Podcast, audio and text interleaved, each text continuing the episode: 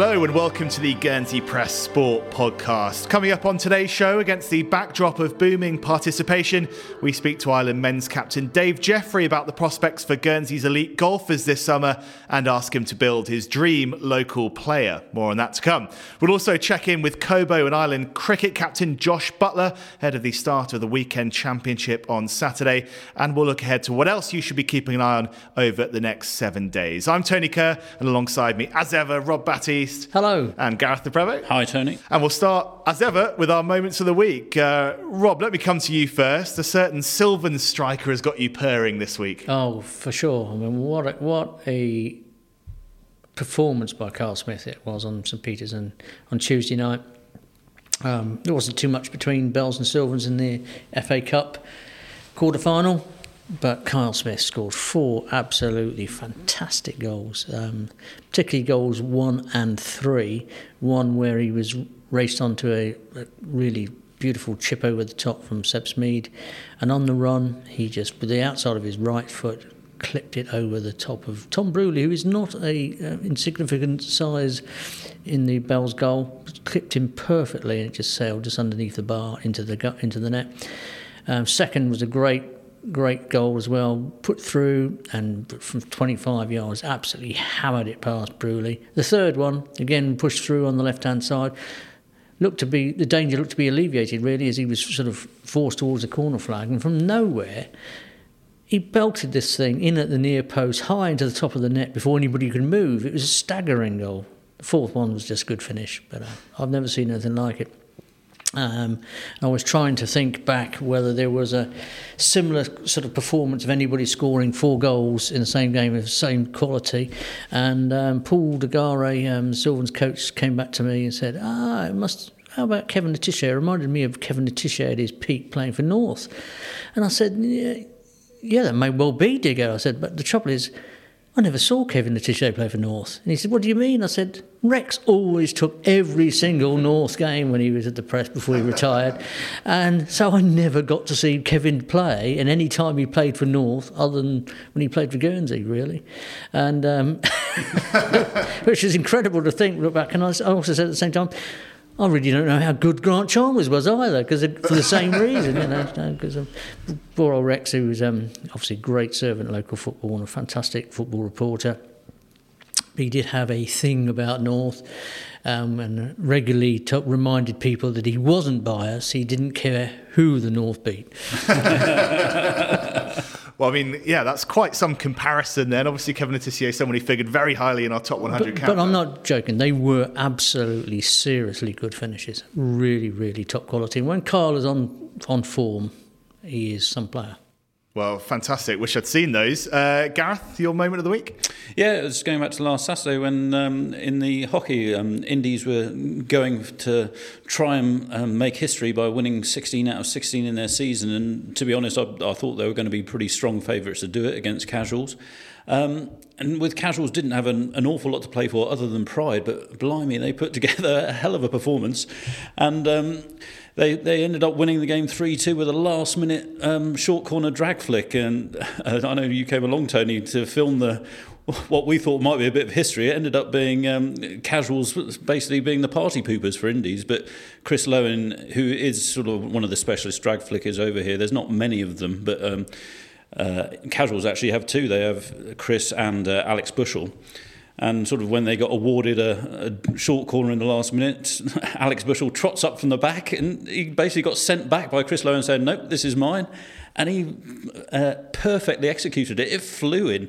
And it was just, uh, it, it, was met by quite a raucous cheer from the crowd. I think there was quite a few um, sort of supporting casuals on the day, but it was for for the um, for an end of season, which I thought might be a bit of a sort of like a one-sided affair, it turned into a really good match and finished in real dramatic style.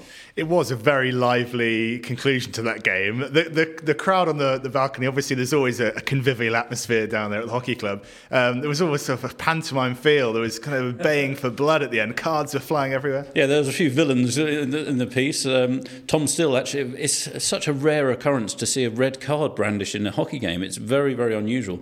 Um, Tom still got it for a, a second yellow card um, stick tackle offence.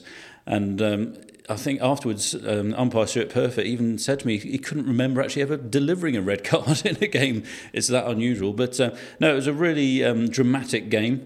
And uh, it was a nice way to end the league season. Obviously, Indies were very disappointed not to get the 16 out of 16, but I mean, they were very deserving champions over the season.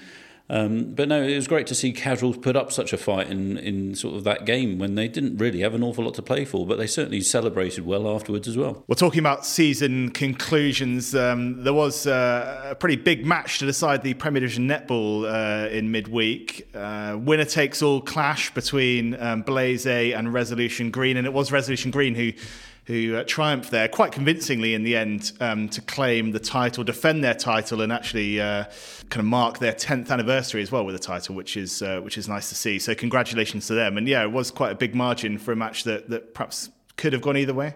Yeah, it was. Um, it was uh, 44-27, I believe uh, Green won, and it, it, was certainly it's a match which um, Jamie, who covers the netball for us, he's been he's been looking forward to a long time. It's been earmarked in our diary for about a month. The fact that it was a winner takes all title decider coming up. So um, yeah, we were certainly expecting a, a, close encounter, but obviously Resolution were well up for it on the night, and um, they came out deserving winners by a relatively comfortable margin, really. Well, congratulations to them. Uh, right, coming up in part two, we'll be talking golf with Island men's captain Dave Jeffrey. Welcome back to the Guernsey Press Sport Podcast. Great to have you on board. Now, if you've been listening over the last couple of weeks, you'll know the island's top male golfers got the chance to kick off their season with a brand new tournament supported by the Guernsey Press. Uh, the Guernsey Press Elite Men's Foursomes Championship, which was won um, by Jake Marshall and Jez Nichol after a couple of tricky days of weather down at L'Ancresse, uh, was put together by Island men's captain Dave Jeffrey. Uh, Gareth and I caught up with him to reflect on that competition and how Guernsey's men's team is shaping up ahead of the return, hopefully, of interinsular competition later this summer. Well, Dave, thanks very much for coming in. How are you? Fine, thank you. Yeah, thank you very much for having me. Excellent, excellent. What kind of enthusiasm is there around for, for the season as we uh, as we get going? I think everyone's keen to keen to get going. Obviously, people can't get off the island yet, um, so I think the anticipation's been building um, to really get going through club competitions. We've got hopefully an interinsular to look forward to at the end of the summer. Talk us through your sort of your, your, your mindset. Obviously, we didn't have that competition last year. Um, are you sort of itching to to get this this team together and, and kind of progress towards towards that interinsular? Yeah, absolutely. I mean, two interinsulars coming up. Hopefully, the seniors middle of August, the men's. Uh, second weekend in, in September. I think everyone wants to get it played, and I, I really hope they can be played. Um, obviously, since last time uh, when we won the men's event, we've got a couple of good golfers, scratch golfers coming through. And also with the seniors, we've got a couple of guys coming of age who have turned 55. So I think we are going to be quite strong uh, across both teams. And that elite men's foursomes championship was was a part of getting the team ready, an early start. Do you feel like things are coming together quite nicely?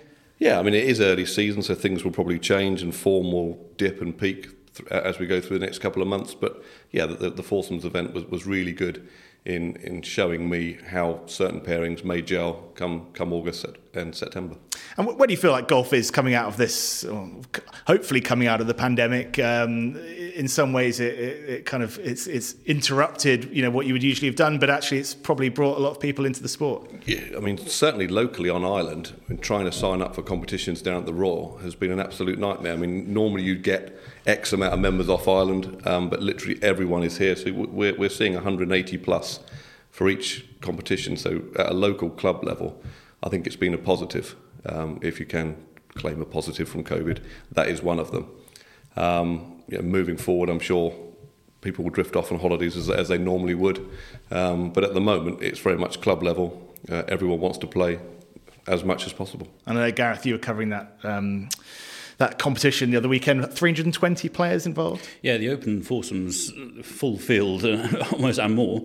Um, it's it's one of those things that, like you say, Dave, the, the pandemic has sort of been a bit of a double edged sword when it comes to golf over here because the participation has boomed because of it. Um, at the very top end, sort of like the players you're in charge of, what have you, there's there's the lack of that inter-island, not just inter-insular, but the inter-club stuff against people like La Moye and um, and the Royal Jersey. Um, was that something which also was part of your thinking towards having the elite men's foursomes as well? Yeah, I mean, a, a lot of the better players tend to put their clubs away end of September, October time, and don't really bring them out again until March. Um, so it, it, was quite important to get something early in the season to get them out there, get the interest, get the focus uh, moving through the summer. Uh, and I think it, it certainly achieved that. Is there anything that um, sort of in the few days since it happened? I mean, it was very well received at the time, but have you had any sort of ideas and feedback as to how that might grow in future? I think really I'd like to see more, just more pairings in it. Um, you know, we, we've talked about maybe um, obviously opening it up to more seniors, more men, but you know, maybe a modest entry fee, you know, better prizes. One suggestion was a boozy dinner the night before. Um, night before? The, the, the night, yeah. Uh, one suggestion was, yeah, a boozy dinner the night before and then a random draw for pairs. Uh, so I, that, that's, that's certainly one idea we can consider. But um, the main thing I'd like is to see more pairings next year without wanting to put you on the spot too much, was there any particular reason why you put certain pairings together? I mean, there were a couple of interesting ones. I was quite interested to see certainly um, sort of like a couple of the youngsters put with far more experienced players. Yeah, I mean, you know, take young Ollie for example. Um, for a while now, I've seen Arthur or considered Arthur to be the ideal partner for him. You know, steady off the tee, all round game really. Uh, very similar to Ollie. Um, so I think those two could gel in foursomes or four ball. Um, CJ is a little bit different. Um, um, yeah, very talented young golfer, um, but certainly needs that sort of calm, steady influence uh, alongside him. Now, I put him with Grigsy. Um, Grigsy's as relaxed as they come.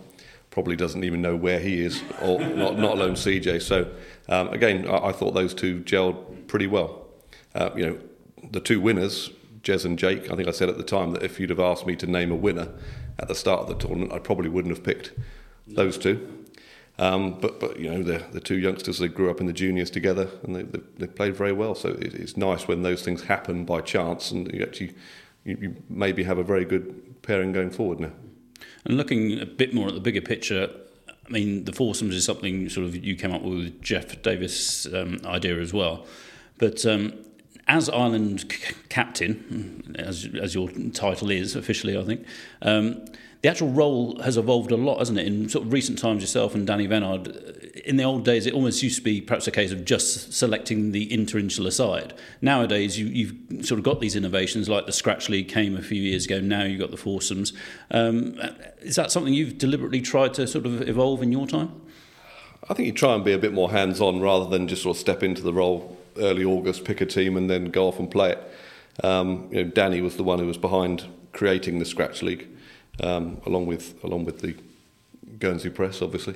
Um, and that does involve you sort of being on hand, being on the course um, each time there's a match. So you, the involvement probably starts around May time, uh, and moving forward we'll probably start earlier now if, you know, when we continue with the Elite Foursomes League. So it, it, it pretty much is a, a full season role, if you like and you've been involved in golf in the island now for for several years. Uh, you know, we talked about the youngsters, you know, on the podcast last week, and you know, you mentioned Ollie Chedham there, and and the guys that won as well in that foursomes competition. How um, how, how pleased are you with you know the, the way that the system is now kind of producing these these young talented players? We've got a very good junior setup um, on island. Jeff Troop does a lot of hard work uh, along with the GGU. Um, you know, it's probably wrong just to include Ollie and young Rory. They're, they're the two standout players on, on handicap. Um, but there are a number of good youngsters, boys and girls, you know, who, who will hopefully in the next few years come through as, as very talented golfers. Next week already is the, the Island Men's Championship, um, something you take part of part in as well. Um, is there any? Would you are you looking at anyone in particular thinking they've got a good chance, or um, do you fancy your chances in that? Well, I am booked for my COVID jab next week, so I'm, I'm going to get my, my disclaimer in early. I'm probably going to be injured, so you know, that may hinder my chances. Um, I mean, it's going to be the same names I would expect to get through the top 16 qualifier. You know, Tom's defending champion, Danny's won it multiple times. Um, but you've got the likes of Ollie, Jez, uh, Grigsy, Danny Bisson, you know, Steve, Jamie, all the all the normal candidates. Uh, I, I expect a normal sort of roster of, of players going through the top 16. As for the winner, I can't really pick a winner at the moment. They're all at a similar level now. And whereas before, go back three or four years, you'd have two or three people you'd think, oh, it's going to be Bobby, it's going to be Danny. I think there's probably you know, eight players who could realistically win it. Also, looking ahead a bit further ahead, hopefully you'll still be in the role in a couple of years' time. But we've got uh, home island games to look forward to. Um, what would you assess our sort of medal chances in, in the men's side of things there? Mm. Yeah, I mean, if I don't upset too many people between now and then, I hope, I hope to still be in the job. Um, again, it really depends, I suppose, on whether we'll go for a one course or two course rotation, and that will largely be dictated by the new development down at Grand Mare. Hopefully, the course will be up and running by 2023. Um, and, that, and that will really shape the team, I think, because if you have to have, pick four players to play well over both courses, um, you know, as any captain will be looking, I think, at players who play Le Grand Mare. Um, and that again brings in people like Ollie Chedham uh, and also Jez, Jeremy Nicol, who, who's joined down there and, and, seems to play the course pretty well. So you will be looking for four players who can compete across both courses, not just at L'Ancresse. Before we let you go, I know uh, Gareth composed you a little conundrum, a little uh, a little bit. I gave homework. some homework to do. Gareth, just um, explain the, explain the challenge. Yeah, it was, it was something that I just sort of. It was actually listening to a podcast which Sky Sports did with um, Pete Cowan, the the um, very highly decorated coach. Um, but um, it got me started thinking who would be sort of the best composite Guernsey golfer if you sort of uh, put a different golfer in each ab- attribute, sort of driving the ball, iron play, short game, putting, and sort of mentality, as I've sort of put it down as. And if you could only pick one local player for each facet of that game.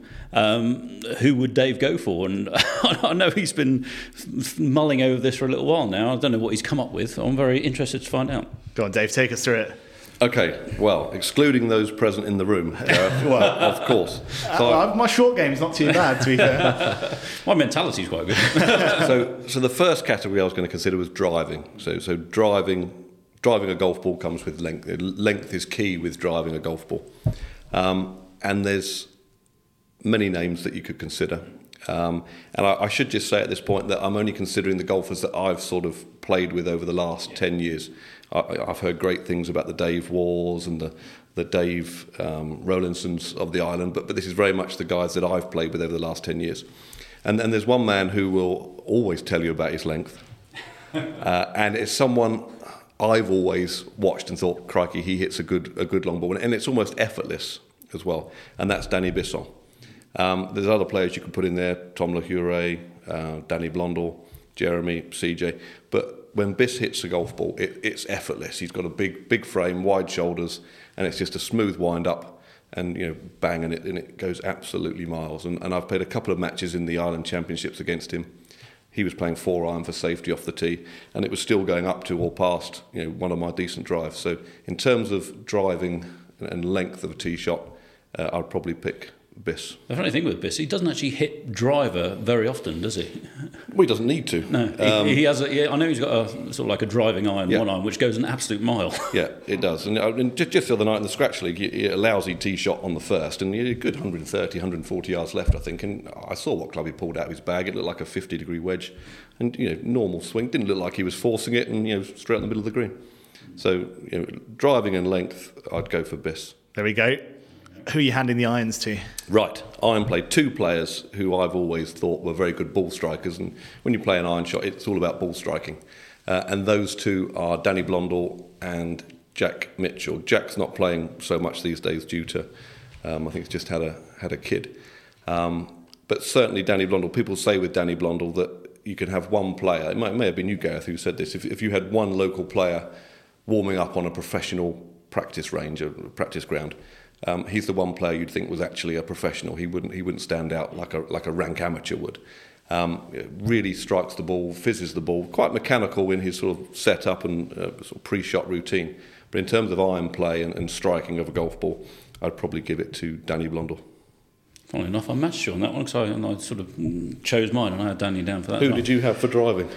Um, I had it down as I did actually have Biss um, uh, down uh, I also had Griggsy down, Daniel Griggs, who's into his fifties now, but he he doesn't miss fairways, no. and that's he puts it in the right place pretty much every time. He is sneaky, he's sneaky long, yeah. Griggsy. I, I, haven't actually played a great deal with Griggsy. The funny thing is, the best ever driving display I've seen, which is when you were Island captain a couple of years ago, was um, Jeremy Nicol in the four balls of the Island game But the, you have to take into account he was playing alongside Bobby, I think, in the four balls. And so when you've got Bobby playing next to you, you can almost go hell for leather because you, you know you're going to have some backup from your partner.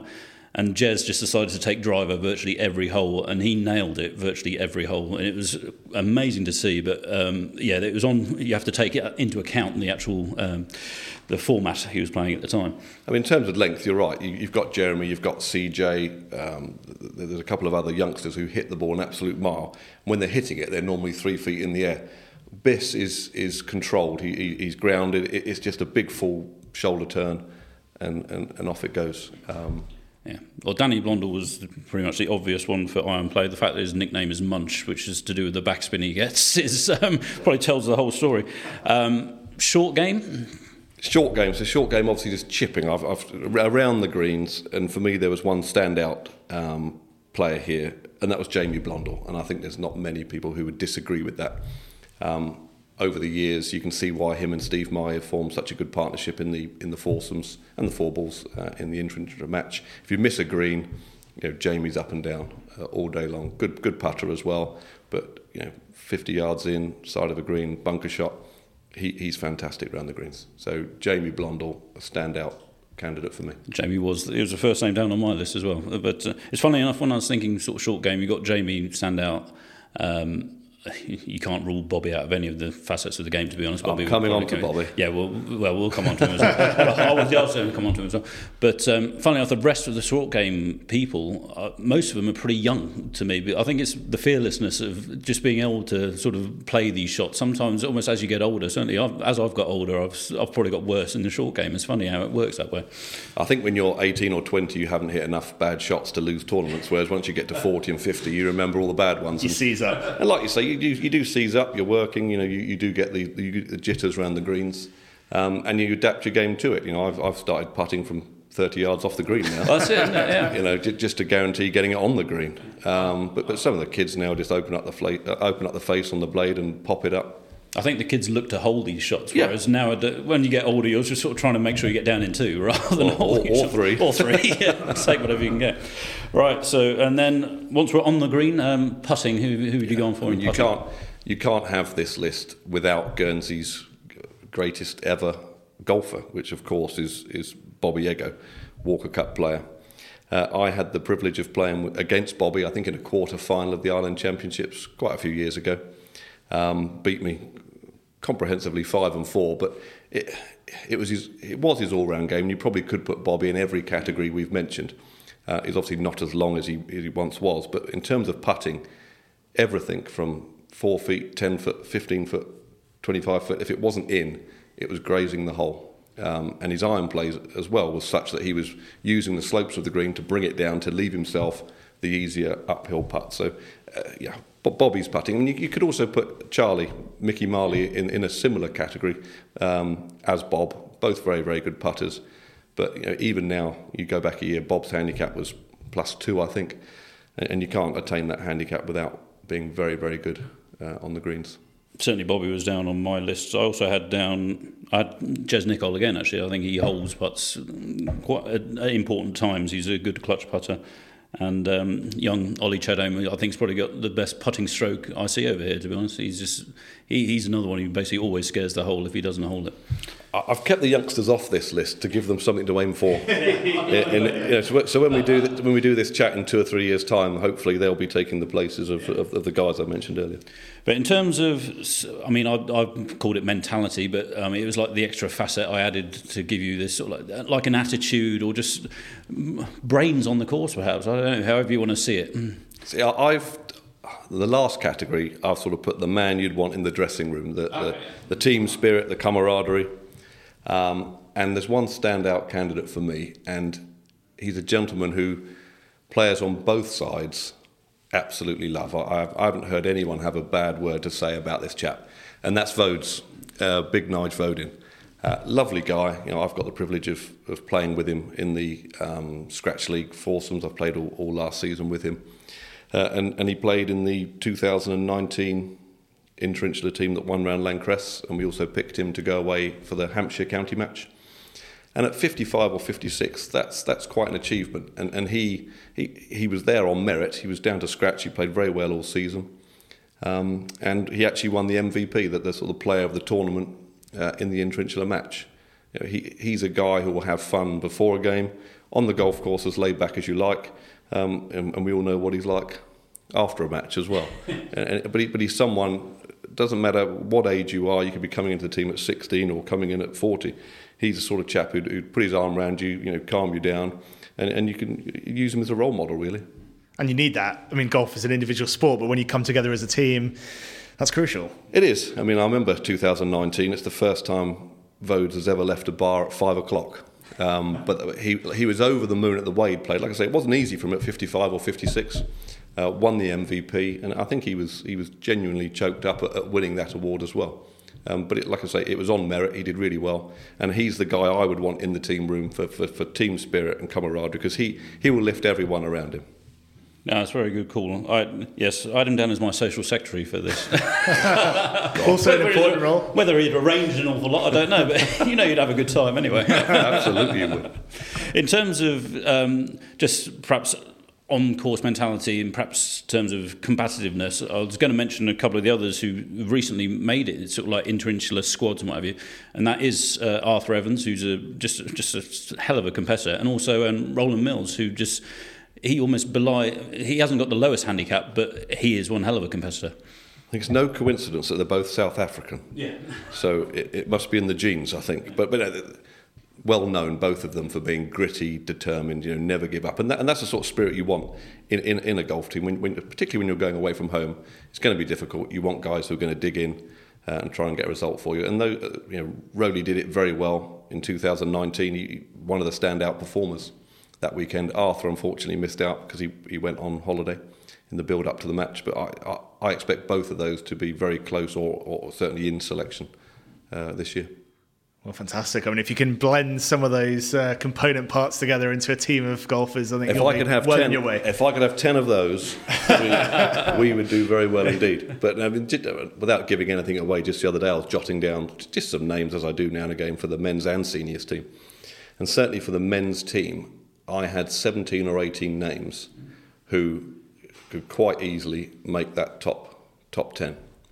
Um, and in years gone by, you'd have you know, the same old names every year, certainly the same eight. Uh, we, we, we've genuinely this year, I think, got real competition for places in that team. Brilliant. Well, thanks very much for coming in. We'll be following all the action closely as ever. Uh, yeah. Cheers, Dave. Thanks, Dave. Thank you.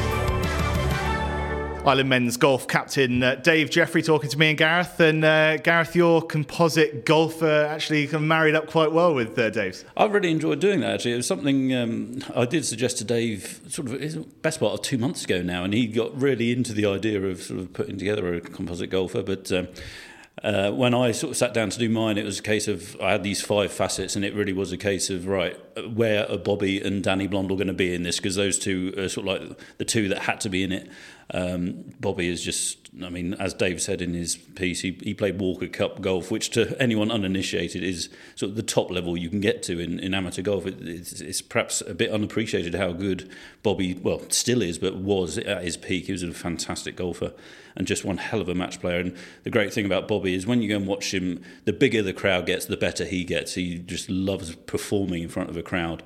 And yeah, Danny is almost taken on the mantle now. The thing with Danny Blondell, I find these days, is um, how hard the matches are for him because everyone raises their game against Danny. He's like the man to beat now. And just in this past week in the Scratch League, um, CJ Helmy sort of rocked up. wasn't really expecting an awful lot, but he performed so well. I think because he was playing Danny and unfortunately, Danny has to put up with that these days, but um, he still manages to produce the goods on uh, many an occasion. But I think Dave thoroughly enjoyed doing the composite golfer, and I'm sure he gave it an awful lot of thought as well. Yeah, perhaps it's a feature that we can uh, kind of turn to some other sports as we move through the podcast. Well, yeah, we might look at perhaps people guess getting their best teams together depending on what um, sport they're involved in. But uh, I start thinking about sort of the best cricketers I've seen and things like that. So we we could um, develop this over some time. Yeah, brilliant. Well, it is is going to be an exciting summer for golf, hopefully, and uh, with that exciting turn to competition against Jersey to look forward to at the end of the summer. Um, you mentioned cricket there, not so much to look forward to now, um, certainly from an Island representative um, perspective, with the news that, that Guernsey's men's tournament in Finland's been cancelled. Yeah, it's a shame. I mean, I think that was pretty much expected with the way things were going, but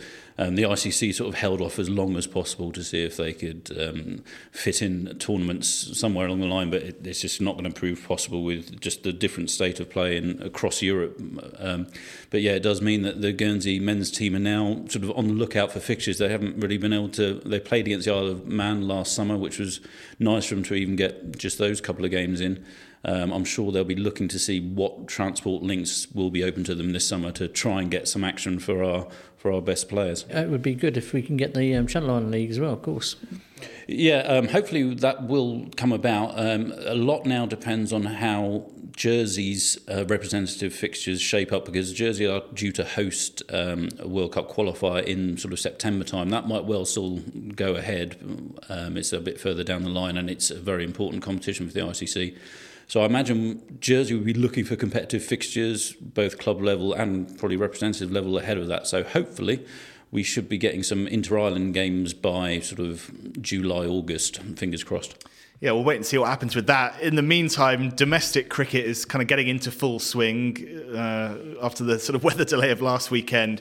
Uh, the Odey Wealth uh, Weekend Championship starts this weekend uh, on Saturday with uh, two games. Obviously, Wanderers irregulars against Cobo at the KG5 and the OE Association making their debut in that new guise, taking on Griffins at the College Field. Six rounds of fixtures um, in that competition, finishing sort of towards the end of June. And then the Evening League One starts on Tuesday night. Griffins taking on Irregulars uh, with Cobo facing Optimists on Wednesday and Indies taking on Wanderers Rovers on Thursday. Ten rounds of fixtures in that competition, finishing mid July. And every week it'll be Tuesday, Wednesday, Thursday. So hopefully lots of cricket to look forward to in that. We, Gareth, caught up with uh, Island captain and Cobo captain and KG5 groundsman uh, Josh Butler uh, a couple of weeks ago in much better conditions uh, out on the Legends Terrace. None of the rain uh, that we've got at the moment, although I'm sure he'll be quite pleased to see that because it at that point it was um, sort of drought conditions down yeah, there. Yeah, I know that both Josh and um, Stu, my brother down there at the KG5, were desperate for rain. It's sort of come at just the wrong time, really, just as the cricket season's due to start. If it had come a fortnight earlier, I think I'd have been absolutely delighted. But it is what it is. But uh, certainly the ground needs it, so um, hopefully um, it will clear by by Saturday. Well, let's hear what Josh had to say then about the uh, domestic season uh, this year and the sort of things he's looking out for. Josh, first of all, just give us a sense of, uh, of yeah, how excited you are to be back on the eve of the new season. Yeah, it's obviously nice to get back outside. Um, it's still pretty tough not knowing what we're going to be doing this year in terms of travelling away and things like that. So, trying to keep the guys motivated has been sort of like the hardest part uh, for us throughout the winter, especially. Um, but I think everyone's excited just to play again for their clubs uh, and get back outside. We saw a slightly um, a slightly tweaked domestic kind of calendar last year. Obviously, it was a very different year. Um, yeah, expecting at domestic level things to be extra competitive again this summer? Yeah, hopefully with people on island, uh, that made a massive difference last year. Um, instead of rocking up and play, teams are missing two or three players, everyone sort of pretty much had their, you know, not maybe not their full team, but definitely not as depleted as normal years. Um, we still don't know what's going on with obviously CI League this year or anything like that. So you'd hope that people, you know, yeah, like you say, are keen to play local cricket. I wanted to touch on the domestic stuff as well this summer because uh, you know, and and how it feeds into to international competition because you've got this new European uh, Cricket League tournament, which um, or, or, or, you know organisation which Guernsey and Jersey are now part of, um, which means the winners of Evening League One this summer will go to a tournament in Spain. Uh, at the start of next year, I suppose travel permitting as, you know, as ever at the moment. Uh, is that something that you guys have talked about quite a lot? Is it you know, it, you know, it, it's if you're a cricket fan, you'll have seen some of the clips from these tournaments going semi, sort of semi-viral. Some for good reasons, some yeah. perhaps for you know for for, for less so. But um, the closer that gets, is that something that could become a big part of, of, of island cricket? Potentially, I think, especially. I mean, I think it would all be in one. Um, one pl- uh, one situation where obviously if we're going to this European tournament, that means that ICC would be able to host an international tournament. So what what I mean is I, I, don't think it'll be a case of I don't think that'll ever become someone's priority because if they're going if the European tournament happens, I'd imagine an ICC tournament would happen. Um, when it first got announced, I think people got quite excited, and I think it was meant to be last year. I think it was meant to start last year, So when we won Even League, we sort of spoke about it, but then obviously it didn't happen due to COVID, and it's sort of gone quiet. To be honest with you, I think. Um, so yeah, I, I don't think it is at the forefront of people's minds. Plus, with amateurs living in Guernsey, if you know teams struggle to get players to play once a week, so if someone's going to take two weeks off work to go to this European tournament to play, I, I don't know how realistic that is, to be honest. Oh, me and Gareth will go. Yeah. Happily go to cover it. We'll fill in. Yeah, we'll fill in. well, we sort of joked about there'll be a lot of tr- team transfers for the tournament just for, just for that week, and then they'll be transferring back. So now we'll see. And uh, yeah, I suppose it's yeah, it's difficult in your role as captain to, to pick out individuals and, and, and stuff for praise. But uh, do you get the sense that there are some, some decent young players that could make a big impact this summer that, that you'll be looking at? Yeah, well, I mean that's one of the nice things with having such a young squad as well. Is I mean we've only got th- I think th- three three or four lads, if you include Hoops, who's in the UK, are, are thirty or over. So actually, when we when we speak about young lads coming through and sort of banging down the door to get in the team, that's great. But actually, at the same time, the actual core of our group now, we're still yet to extract the best out of. Um, we've got you know a lot. Our average age is probably mid twenties, which so again on paper that we could play for another ten years altogether. So. Um, you know, I- I'd love nothing more than for you know a 17 year old or an 18 year old to rock up and not necessarily dominate local cricket, but you know put his mark on it. Um, but I think across the board, I, I think there's there's so many areas where if someone has a good domestic year, they automatically, you know, make a name for themselves in Guernsey cricket. I mean, when whenever we pick teams and speak to players individually, I always try and say, when's the last time someone averaged 40 and didn't play in a Guernsey shirt? Never. You know, if you're averaging 40 or you're if you're playing well in local cricket, you're odds on going to be playing in a Guernsey shirt. If not, you're going to be in the squad. Um, so yeah, obviously Luke Bichard was probably the standout. He's come into the, the squad and fitted in nicely. He's improved. Obviously, he's a bowler, but he's he's also improved his fielding. He's improved his work ethic and things like that, which what you look for in a youngster as well. You expect them to almost try and you know drive drive the team forward and, and you know put a new put a new bit of energy into it. I guess um, there's obviously quite a few youngsters um, who have also impressed. Marcus Thomas is one, Charlie Clapham as well. You know, players like that. I think the next few years for them will be key in the sense of you know, there's a, there's a big step up from playing age group cricket up to senior cricket. Um, so the next few years for them will be key in the sense of you know getting into the first team and and um, fulfilling a role in that in that first team. So yeah. And one thing I want to ask from your, more from your job more than anything.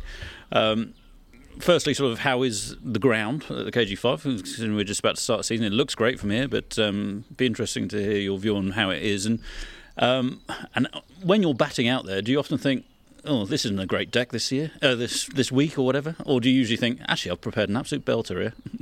Yeah, sometimes. I mean, sometimes. I mean, at the moment, it's it's dried out a lot. I mean, yeah, like we said before, we're in the middle of a drought. So even since I've started work, summers tend to be dry and winters tend to be wetter. And I always hear Stu talk about the weather from 20 years ago and all that, and I'm just sort of like, oh, right. But I'm getting to the stage now where I'm sort of remember, I'm, I'm finding it harder each year. The issue for us is going from football to cricket in the space of a week and a half. You know, it's you- you're taking the grass down 35 mil from when you're playing football, and then you know it's it's bumpy. It's it's massively bumpy out there at the moment. But the the more work you do to it, either takes time, money, man hours. So straight away, like I say, if, if you're going from football to cricket in a week and a half, you've got no time to renovate, unless unless Mark would like to push his calendar back, which he doesn't. So you know it is tricky, but I, I think we're still incredibly lucky to have a ground like this. I mean, my one of the, one of the things I enjoyed the most about playing in the Sussex League was rocking up and seeing some of the club grounds in the UK. Uh, because you would rock up and you, and you'd look at it and you go, this is it's not a great facility. And I think living in Guernsey across all sports and across all walks of life, if you like, we're incredibly lucky to have what we have. So, um, yeah, no, it's it's yeah, we work hard. We we try and make it presentable and and um, as good as we can, but we're we're governed by Mother Nature and we're governed by time. We're governed by money. Um, so yeah, no. In terms of the wickets, it's you you know when one's playing well and one's not. Um, uh, last year was a really good year for us in terms of how the wickets played. Each afternoon league game, if a team batting first either scored 300 or there was one game where the team scored 230 and it was chased down in 35 overs, so the, the wickets played really well. The year before that, when we played even league on grass, we did a calculation. We played 82 grass matches. Now we've got 11 strips, so you're playing eight games a strip. So when someone rocks up and says, "Oh, it's a bit dry," well, what do you expect? Uh, so this year we've sort, we've sort of met in the middle. We're doing a round on, on the mat and a round on grass. So we've got 38 grass games this year, which still we've got 10 strips now. It's you're still getting a good four games out of each strip. So it's it's a challenge for us because um, it's not as simple as wetting it and rolling it and using it that night. You know, a lot of preparation goes into it. So um, it's tricky for us, but it, yeah, it's great to see the ground being used and playing on grass. It, for me, is a lot nicer than than anything else. But some people have different opinions. But so if you don't score many runs this summer, it's because of you, not the wicket. Yeah, and it's because of Mark's fixtures. Well, that was Cobo and Guernsey captain Josh Butler speaking to me and Gareth uh, at the KG5 under the sunshine there, and hopefully the sun comes out uh, for those first weekend championship matches on Saturday. Don't bet on it, Tony. Don't bet on it. yeah, we'll wait and see. Uh, Rob, uh, what are you looking forward to this weekend? I'm looking to see the sun come out. Hopefully, there will be a bit of cricket and get down to the KG5 for an hour or up to the college field for an hour before heading off to football at the track in the afternoon. Watch Bells play Rovers. Should be a decent game, competitive game. I think we might see Bells might sneak that one, but whether they can then go on and win against Saints in midweek and potentially um, deny Rovers' second spot, I'm not quite so sure. I think Rovers have probably just got enough to hang hang on in there. But um, yeah, it's um, finally getting towards the end of the season, and I must admit, whilst it's been um, there's been some great football played and it's very very interesting, it'd be good to have a little break from from football and be able to concentrate on cricket and golf and everything else. All everything else summer wise, anyway. Yeah, quite. And um, just a, a word of Rovers: if they don't pick up all three points, because that will hand the title to Saints. It would indeed, um, but yeah, I, I, think a club would like always would like to win the title on the pitch um, as opposed to um, winning it as somebody else. You know, their rival losing. Um, um, but it could well happen. But I gather the trophy won't be presented next Wednesday. It'll probably be next weekend when St Saints are at home. I think the, the, the trophy will be handed over and yeah, almost certainly will be picked up by Saints there. Gareth, got some basketball as well Friday night, another another decisive match on the court. Yeah, it's, it's sort of getting to that time of the, winter season that um, all the big um, cups and titles are decided, and uh, Skipton play Mayside in the men's Division One. It's basically going to be a title decider. We actually found out today that. Um, they're going to go on points difference, whatever. They're not going to try and um, figure out a three-way playoff if it was needed. Um, Skipton will be favourites, I think, going into that one. Uh, Mayside gave them a good game last time out, but they do miss Jason Hooper, who's sort of like the star man of, of local basketball. But you never know. Um, if Mayside can get on a bit of a roll, um, it will put Skipton under some pressure. But I would, I would be backing Skipton in that one. Yeah, there's one other big event, of course. Um, this weekend. It's not happening in Guernsey, but it's in Nuneaton, of all places. But um, Alistair Chalmers starts his um, his Olympic bid and 400 hurdles, and be interesting to see how he goes on in that. Hopefully, he gets good weather. There's no strong winds in Nuneaton at the weekend because I've got a I've got a sneaky feeling Alistair's got it in him to come come up and potentially nick an, um, a starting place in the Olympic team. He is a class athlete very, very impressive. So I hope for his sake, there's no wind in Nuneaton this weekend, and he can get a really fast time. Yeah, he's definitely a sort of a, a you know a man for the big occasions as well, isn't he? He loves the uh, you know just loves a moment, and he definitely performs when it matters. Um, yeah, and I think he's going to be kind of in the mix with you know some of the some of the top names in the country. Obviously, you know there's not many competitions happening around the place. Yeah, he's clearly got to improve um, to get there, um, but uh, he's got the capacity to do so. There's, n- there's no doubt, and um, he believes in himself, which is always an important thing. And um, I say, given a fair fair conditions and a good race, and you know get the stride pattern right, etc., etc., I wouldn't put it past him. Oh, we wish him all the best, and I'm sure we'll be hearing a lot more from him and his brother Cameron over the course of the summer. Exciting uh, few months ahead for them. Well, that's uh, all from us for now. Thanks very much, chaps. Uh, as ever, thanks for listening. Do give us a rating or review wherever you get your podcasts and make sure you hit follow and subscribe if you're listening on the uh, Guernsey Press uh, website. We'll be back next Thursday with another Guernsey Press Sport podcast and on Monday um, with our football show. So, uh, yeah, for now, enjoy the weekend. Cheers. Cheers, Tony.